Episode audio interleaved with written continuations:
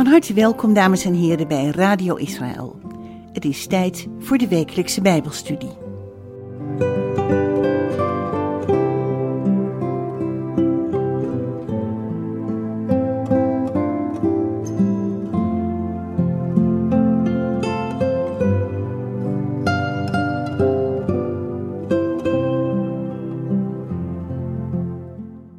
Shalom luisteraars. Messiaans Judaïsme. Dat is een wereldwijde beweging van gelovigen die terugkeren naar de Joodse wortels van het christendom. Is deze beweging geleid door Gods geest of is het een beweging die gelovigen onder de wet brengt, zoals eeuwenlang gezegd werd? Sommige gelovigen uit de volkeren gedragen zich ineens Joods, lopen met tzitzit en een keppeltje. Een enkeling is er zelfs van overtuigd dat hij zich moet laten besnijden. Gelovigen uit de volkeren zijn ineens actief met de Torah, de eerste vijf boeken van het Oude Testament, gebruiken Hebreeuwse termen, zingen Hebreeuwse liederen en hebben Israël lief. Sommige samenkomsten lijken op een dienst zoals die in de synagoge plaatsvindt. Door de grote verschillen in beleving en door de verschillende meningen en of visies ontstaat er bij een grote groep gelovigen verwarring. Een belangrijke vraag die gesteld wordt is de vraag hoe het nu zit met de identiteit van de niet-Jood. Moet een gelovige uit de volkeren nu wel of niet de Joodse gebruiken overnemen? Is hij bijvoorbeeld verplicht met een keppeltje rond te lopen, de Sabbat te houden en de Bijbelse feesten te vieren? We zijn nu toch niet meer onder de wet, zoals altijd beweerd werd? En hoe zit het dan met de Torah? Dit zijn vragen die momenteel zeer actueel zijn.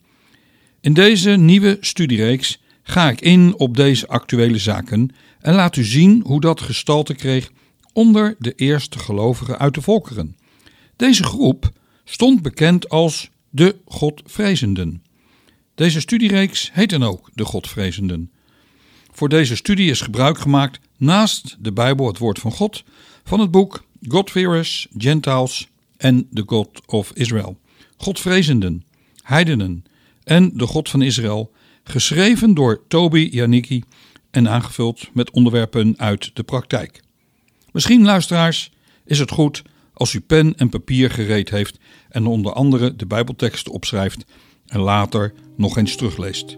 Welkom. Mijn naam is Jack van der Tang.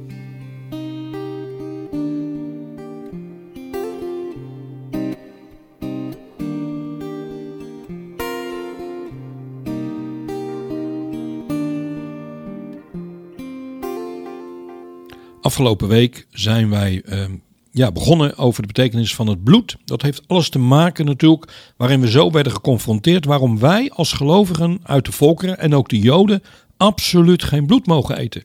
Waarom is dat bloed zo belangrijk? Verleden week hebben we laten zien de relatie van het bloed. De dood in het bloed en het leven in het bloed. Adam en Yeshua. En we zouden vandaag eventjes gaan kijken naar Hebreeën. Het komt ook weer niet uit het boek van de Godvrezende, maar ook geeft het meer zicht op onder andere hoe zit het nu met het offeren. Waarom wel, waarom niet? Wat geeft het voor vragen? En het zult u ook bepaalde antwoorden geven. Ik ga met u bijvoorbeeld nu eerst maar eens naar hoofdstuk 6. En dan lees ik de versen 4 tot en met 8. Want, staat er dan, het is onmogelijk om hen die eens verlicht zijn geweest, die de hemelse gaven geproefd hebben, een deelgenoot zijn geworden van de Heilige Geest en die het goede woord van God geproefd hebben en de krachten van de komende wereld en die daarna afvallig worden weer opnieuw tot bekering te brengen, omdat zij voor zichzelf de Zoon van God opnieuw kruisigen en openlijk te schande maken. Wat is dit nou? Dit gedeelte is voor mij vele, vele jaren een worsteling geweest. Hoe moet ik dit nu lezen? Wat heeft het als betekenis? En ik denk dat het een betekenis heeft voor velen gelovigen die ooit gevallen zijn, die hiermee worstelen. Hoe moeten we hiermee omgaan? Er zijn eigenlijk twee, uh, er zijn heel veel visies, maar twee uitersten die tegenover elkaar staan is Jacobus Armenius. Hij leefde in 1560 tot 1609, werd dus 49 jaar, ook niet echt oud. En Johannes Calvijn van 1509 tot 1564. Deze twee die staan als het ware tegenover elkaar als uitersten en daartussen zijn er nog vele, vele variaties over hoe moet je dit Bijbelgedeelte nu uitleggen. Nou, de volgelingen van Jacobus Armenius die zeggen dat dit Bijbelgedeelte laat zien dat een gelovige kan afvallen van het geloof en dan is het onherstelbaar. Nou, Calvinisten die beweren het tegenovergestelde, namelijk dat laat zien dat het onmogelijk is voor een ware gelovige dat hij zijn geloof kan kwijtraken. Nou, dat zou dus inhouden. En laten we eerlijk zijn, wie van ons heeft dat nooit eens meegemaakt? Misschien bent u wel op een jonge leeftijd bent u tot geloof gekomen. U was vol in het dienen van de Heer. U diende Hem. En door wat voor manier of wat voor reden dan ook is er een moment in uw leven gekomen dat u afgevallen bent. Dat u niets meer deed dat u er niks meer mee had. En misschien heeft u wel heel bewust gezondigd, bent u rebels geworden. En misschien ziet u dat nu bij uw kinderen. Of misschien ziet u dat nu wel bij uw familieleden. En dan zou u eigenlijk zeggen: oké, dat betekent dus uiteindelijk, was ik ooit een ware gelovige? Of misschien zegt u wel, en ik heb de mensen inmiddels al gesproken die daar zo op reageerden.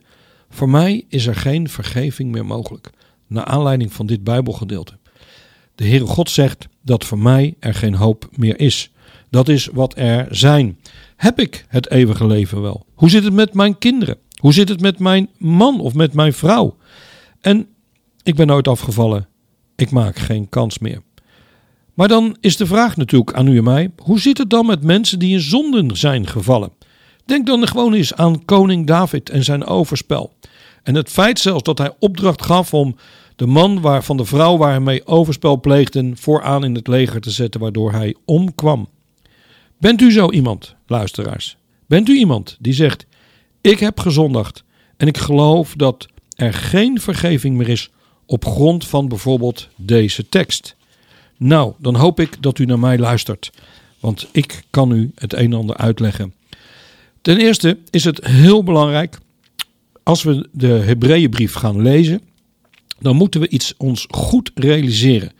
Ten eerste is het aan wie is het geschreven? Het volgende is wanneer is het geschreven? En wat is het thema van de brief aan de Hebreeën? Nou, het thema kunnen we eigenlijk lezen uit Hebreeën 1 vers 1. Dan staat er: Nadat God voorheen vele malen en op vele wijzen tot de vaderen gesproken had door de profeten, heeft Hij in deze laatste dagen tot ons gesproken door de Zoon, die Hij erfgenaam gemaakt heeft van alles, door wie Hij ook de wereld gemaakt heeft. Hij, de die de afstraling van Gods heerlijkheid is en de afdruk van Zijn zelfstandigheid, die alle dingen draagt door Zijn krachtig woord, heeft, nadat Hij de reiniging van onze zonden door zichzelf tot stand had gebracht, zich gezet aan de rechterhand van de majesteit in de hoogste hemelen. De schrijver laat zien van de brief aan de Hebreeën dat dus Yeshua is gestorven als een offer voor onze zonde.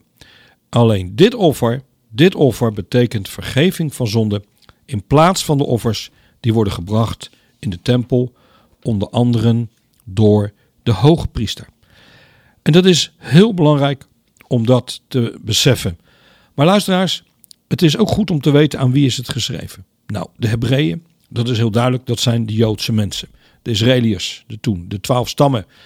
De, de, ja, de, de stammen ook in de verstrooiing. De Joden in de verstrooiing, zoals dat gezegd werd. En dan het volgende. Wanneer is het geschreven? Ik kan u vertellen, toen ik in november in Wit-Rusland was, in Minsk, en men uh, mij vroeg om een Bijbelstudie te doen kwam het onderwerp eigenlijk over de offers. Toen heb ik hierover gesproken. En uh, het was stil, men luisterde. De volgende morgen sprak ik de voorganger van de Messiaanse beweging. En ik vroeg hoe hij had geslapen, hoe het met hem was. En toen zei hij: Ik heb haast niet geslapen. En toen zei ik: Waarom heb je haast niet geslapen? Hij zei, jij hebt gisteravond een studie gedaan over de Hebreeën. Je hebt iets gezegd en ik was het absoluut niet met je eens. Hij zei, ik heb de hele nacht gestudeerd. En ik moet erkennen, Jack, je hebt wel gelijk. Ik heb het altijd fout gehad. Wat heb ik dan gezegd? Het is zo belangrijk om je te realiseren dat wanneer de brief aan de Hebreeën wordt geschreven, dat niet gedaan is nadat de tempel is verwoest, maar dat de tempeldienst nog in volle glorie als het ware functioneerde. Het was het hart van het godsdienstige leven in het judaïsme. De Messiaanse Joden kwamen nog steeds in de tempel. Daar was de plek. En als je dat verandert in dat de tempel was vernietigd, dan komt het zo uit dat de hele brief aan de Hebreeën een hele andere betekenis kan krijgen. Daarom is het zo belangrijk om je te realiseren: de brief aan de Hebreeën is geschreven tijdens de tempeldienst die nog functioneerde. Nou, ehm, ja, dan, dan hebben we het ook over de offers, want daar gaat het ook over. Waar het zo, en het is zo'n mooi boek, en ik kan niet alles gaan bespreken over Hebreeën. Maar Yeshua heeft zijn leven gegeven. Zijn bloed reinigt ons van alle zonde. Daar is geen ander offer meer voor in de plaats. De dierenoffers hebben als het ware afgedaan. En dat is ook gelijk dan een feit dat men zegt: zie je wel, alle offers zijn vervallen. En dat is dus niet zo. En daar gaan we zo meteen nog wel even over lezen. Nou, wat betekent het? Het betekent dat een Jood die tot geloof gekomen is en, ehm, en die beleidt, ik geloof dat de Messias, dat Yeshua, de Zoon van God, dat Hij zijn leven heeft gegeven, dat Zijn bloed, en we hebben het gehad in de vorige aflevering, hoe belangrijk dat bloed is, dat Zijn bloed ons heeft gereinigd van onze zonde en ons, en ons heeft een nieuw leven heeft gegeven. We hebben het leven gekregen door het bloed van Yeshua. Maar wat gebeurt er dan? Dan moeten we dat schriftgedeelte wat we net hebben gelezen, waar we mee begonnen, dan zegt een Jood: Ik besluit om toch naar de tempel te gaan. En hij gaat daar openlijk offeren. En hij beleidt daar openlijk, door middel van dierenoffers, dat hij dat nodig heeft voor vergeving van zonde. En dan zegt hij ook eigenlijk openlijk, en uit hij dat, dat is heel belangrijk, dat hij dus akkoord gaat en uh, of niet akkoord gaat dat het lijden en het sterven van de Messias en dat zijn lichaam een zoenoffer was. Weet u nogal wat dat betekent? Wat hij zegt over het bloed van Yeshua? Het beleiden dat zijn offer eigenlijk geen speciale betekenis heeft. En daar gaat het gedeelte over. Nou, uh, en ik geloof dat uh, zowel Calvijn als Armenius het allebei fout hebben. En dit is ook trouwens een leer die ik ontdekt heb. Uh, een, een, uitleg, zo moet ik het zeggen. Niet een leer, maar een uitleg die ik van Messiaanse rabbijnen heb geleerd. En die wordt ook genoemd in het boek, de Bijbelcommentary van David Stern. Daar kunt u het ook in teruglezen. Nou, we gaan nog eens even kijken naar die tekst die we net hebben gelezen. Want het is onmogelijk om hen die eens verlicht, die hen, dat zijn dus de Joodse gelovigen.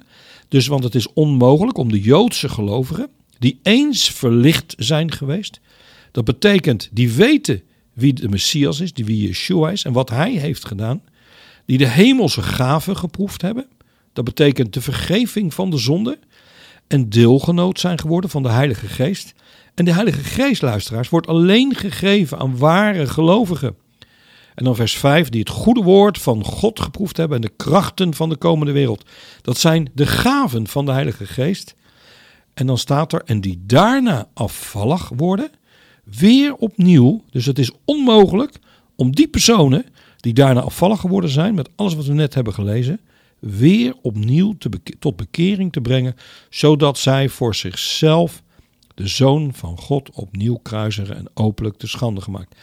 Deze tekst gaat dus over de gelovigen die eerst Yeshua uh, zijn dood aan het kruis of paal, hoe je het noemen wil, hebben aanvaard en dan later weer terugvallen op de offers uh, in de tempel. En dat ook ineens publiekelijk kennen dat zij niet langer uh, genoeg het beschouwen dat Yeshua's offer genoeg is. Dat is de kern van het evangelie. En laat u bemoedigd zijn. Wie of wat of, uh, er met u gebeurd is, of met uw kinderen of met uw familie. Het hoeft helemaal niet definitief te zijn. Want wij leven niet meer in een tijd waarin de tempel is, waar er offers worden gebracht. Het gaat dus om die groep die zei: Wij gaan weer terug naar de dierenoffers voor onze zonden. Het gaat dus niet over de offers voor andere zaken, dankoffers of dergelijke, die Paulus ook heeft gebracht, waar we in de vorige aflevering ook over hebben gehad, in Handelingen 21 vanaf 21, vers 21, kunt u dat weer vinden. Het is zo belangrijk om je dat te realiseren, hoe belangrijk het is, het bloed van onze Messias. O mensen, wat is dat toch rijk? We gaan eens kijken naar hoofdstuk 10 in de Hebreeën, vers 1 tot en met 18. Ik ga het toch helemaal lezen. Het is belangrijk dat het woord van God gelezen wordt, want de wet die slechts een schaduw heeft van de toekomstige helsgoederen en niet het wezen van de dingen zelf, kan nooit met dezelfde offers die zij jaar in jaar uit ononderbroken brengen, hen die naderen tot volmaaktheid brengen. Zou er anders niet een einde gekomen zijn aan het offeren? Want zij die de dienst, en dit is ook een tekst die men dan aanhaalt, van zou er dan niet een eind gekomen zijn aan het offeren, dat dus de tempel vernietigd zou worden? Nee, daar heeft het dus niet mee te maken. Het heeft te maken dat dat zoenoffer voor Yeshua, dat kun je niet meer brengen uh, als je denkt dat dat absoluut een must is. Er zijn bijbelleraren die zeggen het wordt wel gebracht, uh, een offer, maar als gedenkoffer. Niet meer als een, een plaatsvervanging, maar gewoon als een herdenken, een symbolisch iets. Of dat zo is, ik moet u zeggen dat ik daar niet helemaal uit ben. Ik geloof zelf dat het dus niet meer nodig hoeft te zijn. Um, want zij, staat er dan, die de dienst verrichten, zouden zich dan in geen enkel opzicht meer bewust zijn van zonde wanneer zij eens en voor altijd gereinigd waren. Maar nu wordt men door deze offers elk jaar opnieuw aan de zonde herinnerd. Vers 4, want het is onmogelijk dat het bloed van stieren en bokken de zonde wegneemt. Daarom zegt hij bij zijn komst in de wereld: Slachtoffer en graanoffer hebt u niet gewild, maar u hebt voor mij een lichaam gereed gemaakt. Brandoffers en offers voor de zonden hebben u niet behaagd. Toen zei ik: Zie, ik kom. In de boekrol is over mij geschreven, om uw wil te doen, o God. Daarvoor had hij gezegd: Slachtoffer en graanoffer en brandoffers en offers voor de zonde hebt u niet gewild. Zij hebben u niet behaagd, hoewel zij overeenkomstig de wet worden gebracht. Daarna sprak hij: Zie, ik kom om uw wil te doen, o God. Hij neemt het eerste weg om het tweede daarvoor in de plaats te zetten. En luisteraars, waarom lees ik dit gedeelte? Ik ben nog niet klaar, maar ik wil u even zeggen: dit vers wordt door de meeste mensen uitgelegd. Hij neemt het eerste weg om het tweede daarvoor in de plaats te zetten. Dit betekent: het oude verbond is over, het nieuwe verbond is daar. Weg met de Torah. Het is genade. En dat is absoluut niet waar. Dit gaat dus niet over de Torah, maar dit betreft de offers die specifiek door de priesters gebracht worden voor de vergeving van zonde. Dat is wat het hierover gaat. Er is geen wet meer dat wij een offer moeten brengen voor onze zonde, maar het is het bloed van onze Messias, van Yeshua de gezalfde, die hij zijn leven heeft gegeven voor ons. Daar is het. Als je gaat naar Handelingen 24, vers 17, en ik heb de afgelopen keer uit Handelingen 21 gelezen, maar nu ga ik naar Handelingen 24, vers 13.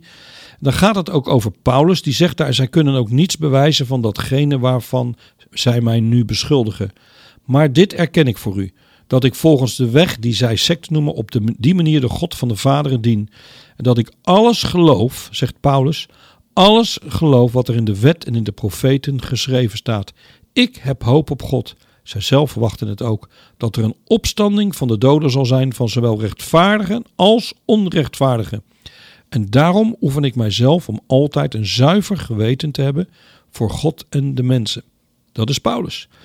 En dan zegt hij: En na verscheidene jaren kwam ik om liefdegaven aan mijn volk te brengen en om te offeren. Terwijl ik dat deed, troffen enige Joden uit Azië mij aan, nadat ik gereinigd was, hè, daar hebben we het ook verleden keer over gehad, over dat reinigen, in de tempel aan. Niet met een menigte, ook niet met opschudding. Mensen, het gaat dus puur om het offeren voor vergeving van zonden. Het offeren op zich wordt door Paulus nog steeds gedaan en werd door de Messiaanse Joden nog steeds in de tempel gebracht. Dus het is een goed en belangrijk verschil. En dat gaan we ook snappen als we zien die bloedlijn van Adam die onderbroken is door Yeshua de Messias. Waar wij nog mee te maken hebben, maar waar Yeshua uiteindelijk redding gaat doorbrengen. We gaan verder naar dat hoofdstuk uit Hebreeën. En we waren hoofdstuk 10 aan het lezen en we gaan nu naar vers 10. Daar staat: Op grond van die wil zijn wij geheiligd door het offer van het lichaam van Jezus Christus. Eens en voor altijd gebracht. Dus dat offer van Jezus is voor eens en voor altijd. Daar kun, kan niets meer tegenop. Dat kan niet meer opnieuw. En iedere priester stond wel dagelijks te dienen en bracht vaak dezelfde slachtoffers, die de zonden toch nooit zouden kunnen wegnemen. En dat is ook heel goed besef, luisteraars, bij alle Joden hoor. Religieuze Joden beseffen altijd dat uiteindelijk die zonden nooit werden weggenomen door de offers. Wij denken dat soms wel eens. Maar als je met een Joods iemand erover praat of met een rabbijn, zal die dat nooit zeggen. Zal hij zeggen: nee, wij weten heel goed dat dat nooit het volmaakt is. Vers 12. Maar deze priester is, nadat hij één slachtoffer voor de zonde geofferd had, tot in eeuwigheid gezeten aan de rechterhand van God.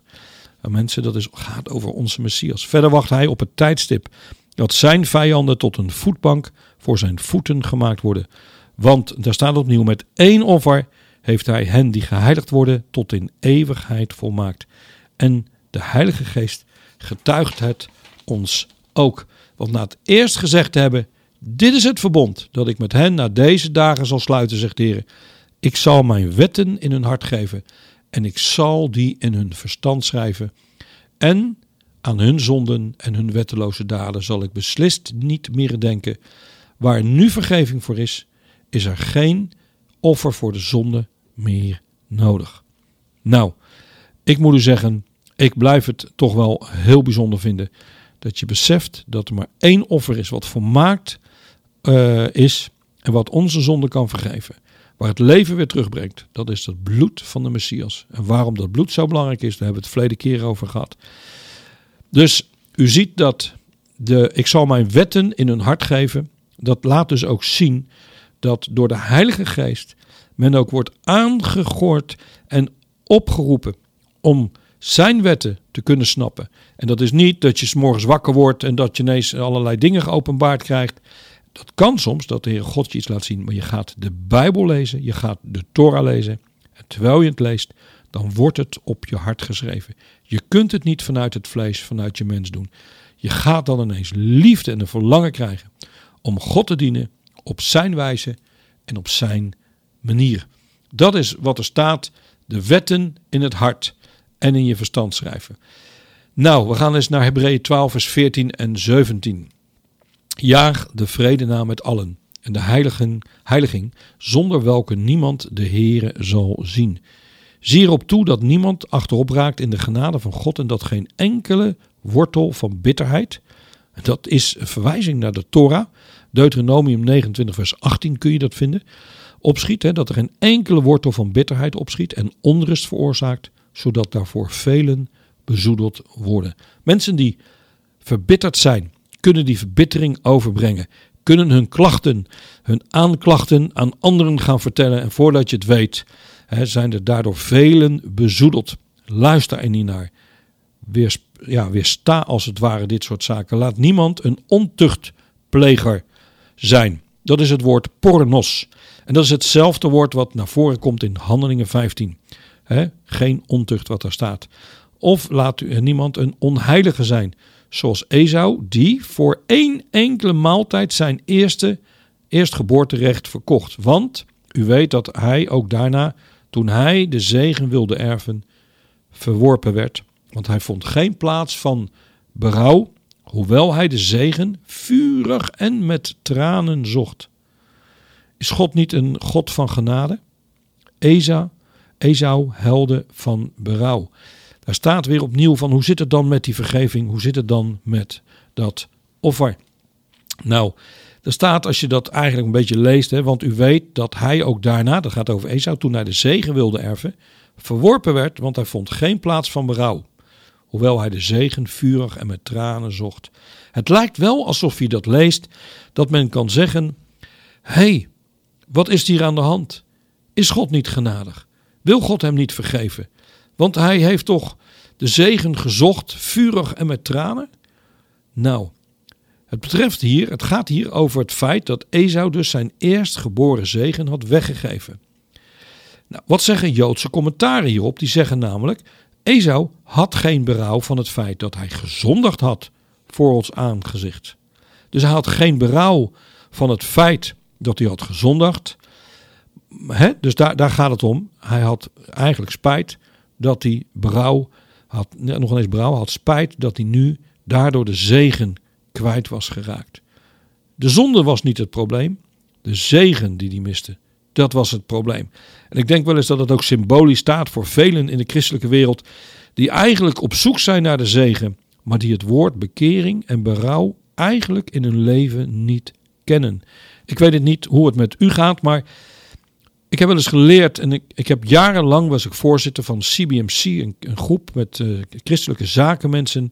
En we baden elke week. En ik vroeg wel eens, hoe komt het toch, Heere God, dat er zo weinigen zijn die niet doorgroeien? Die lijken wel te stoppen bij een groei en die worstelen met allerlei zaken.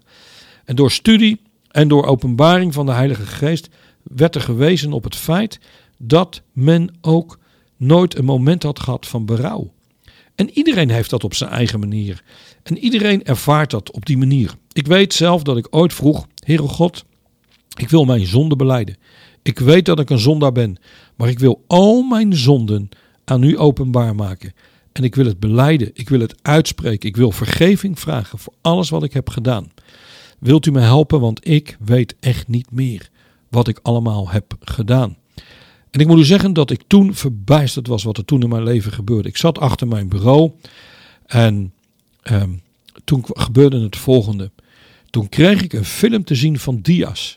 Ik heb het één keer in mijn leven meegemaakt. Dat was toen achter mijn bureau. Waarin ik allerlei zaken uit mijn jeugd, die totaal uit mijn geheugen weg waren. Dingen die ik had gedaan.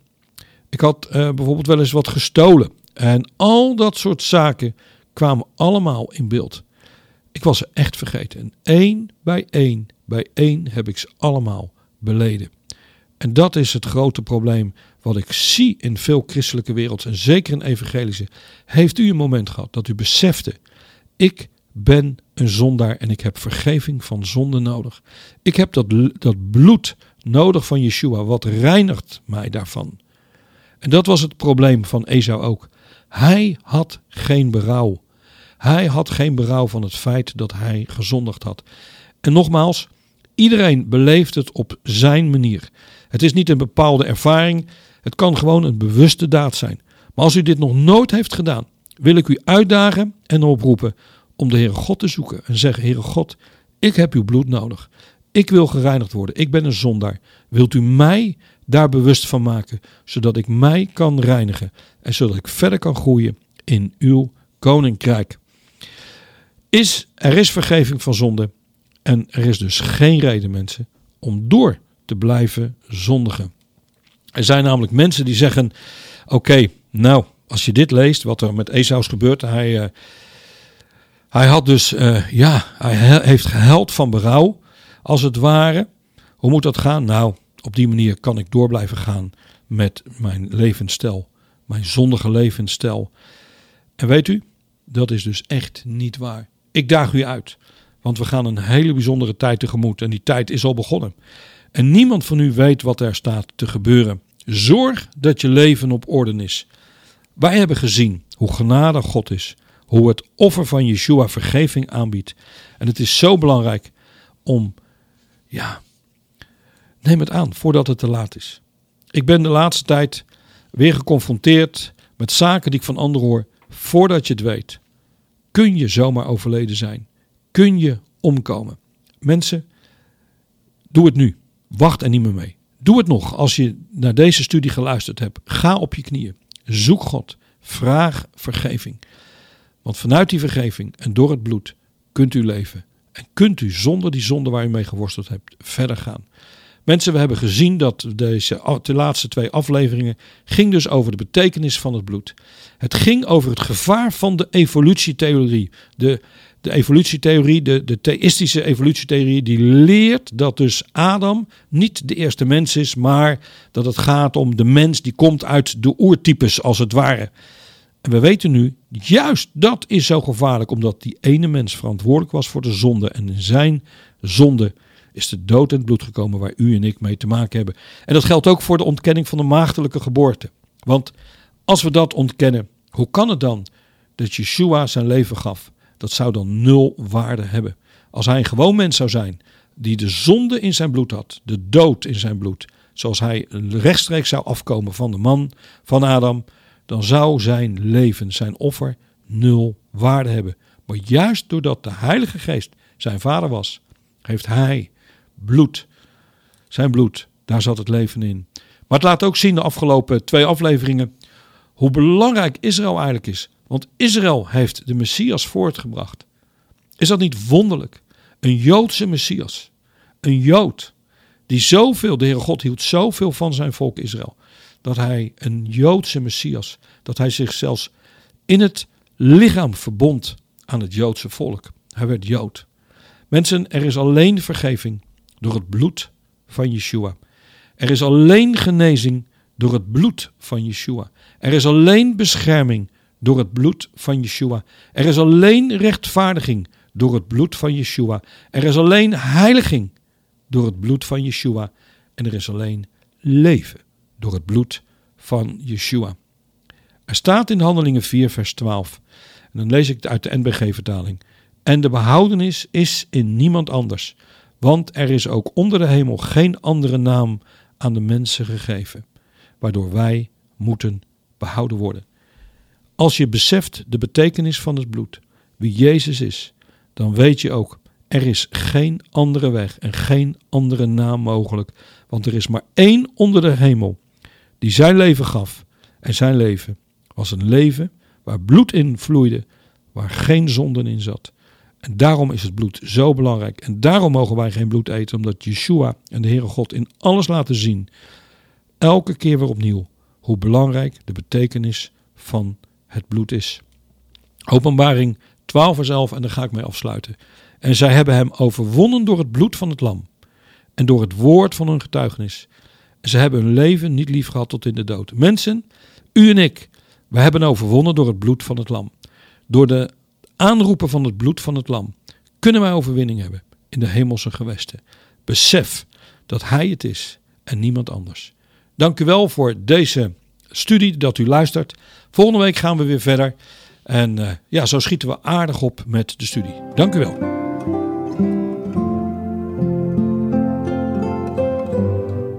U hebt geluisterd naar de wekelijkse Bijbelstudie op Radio Israël.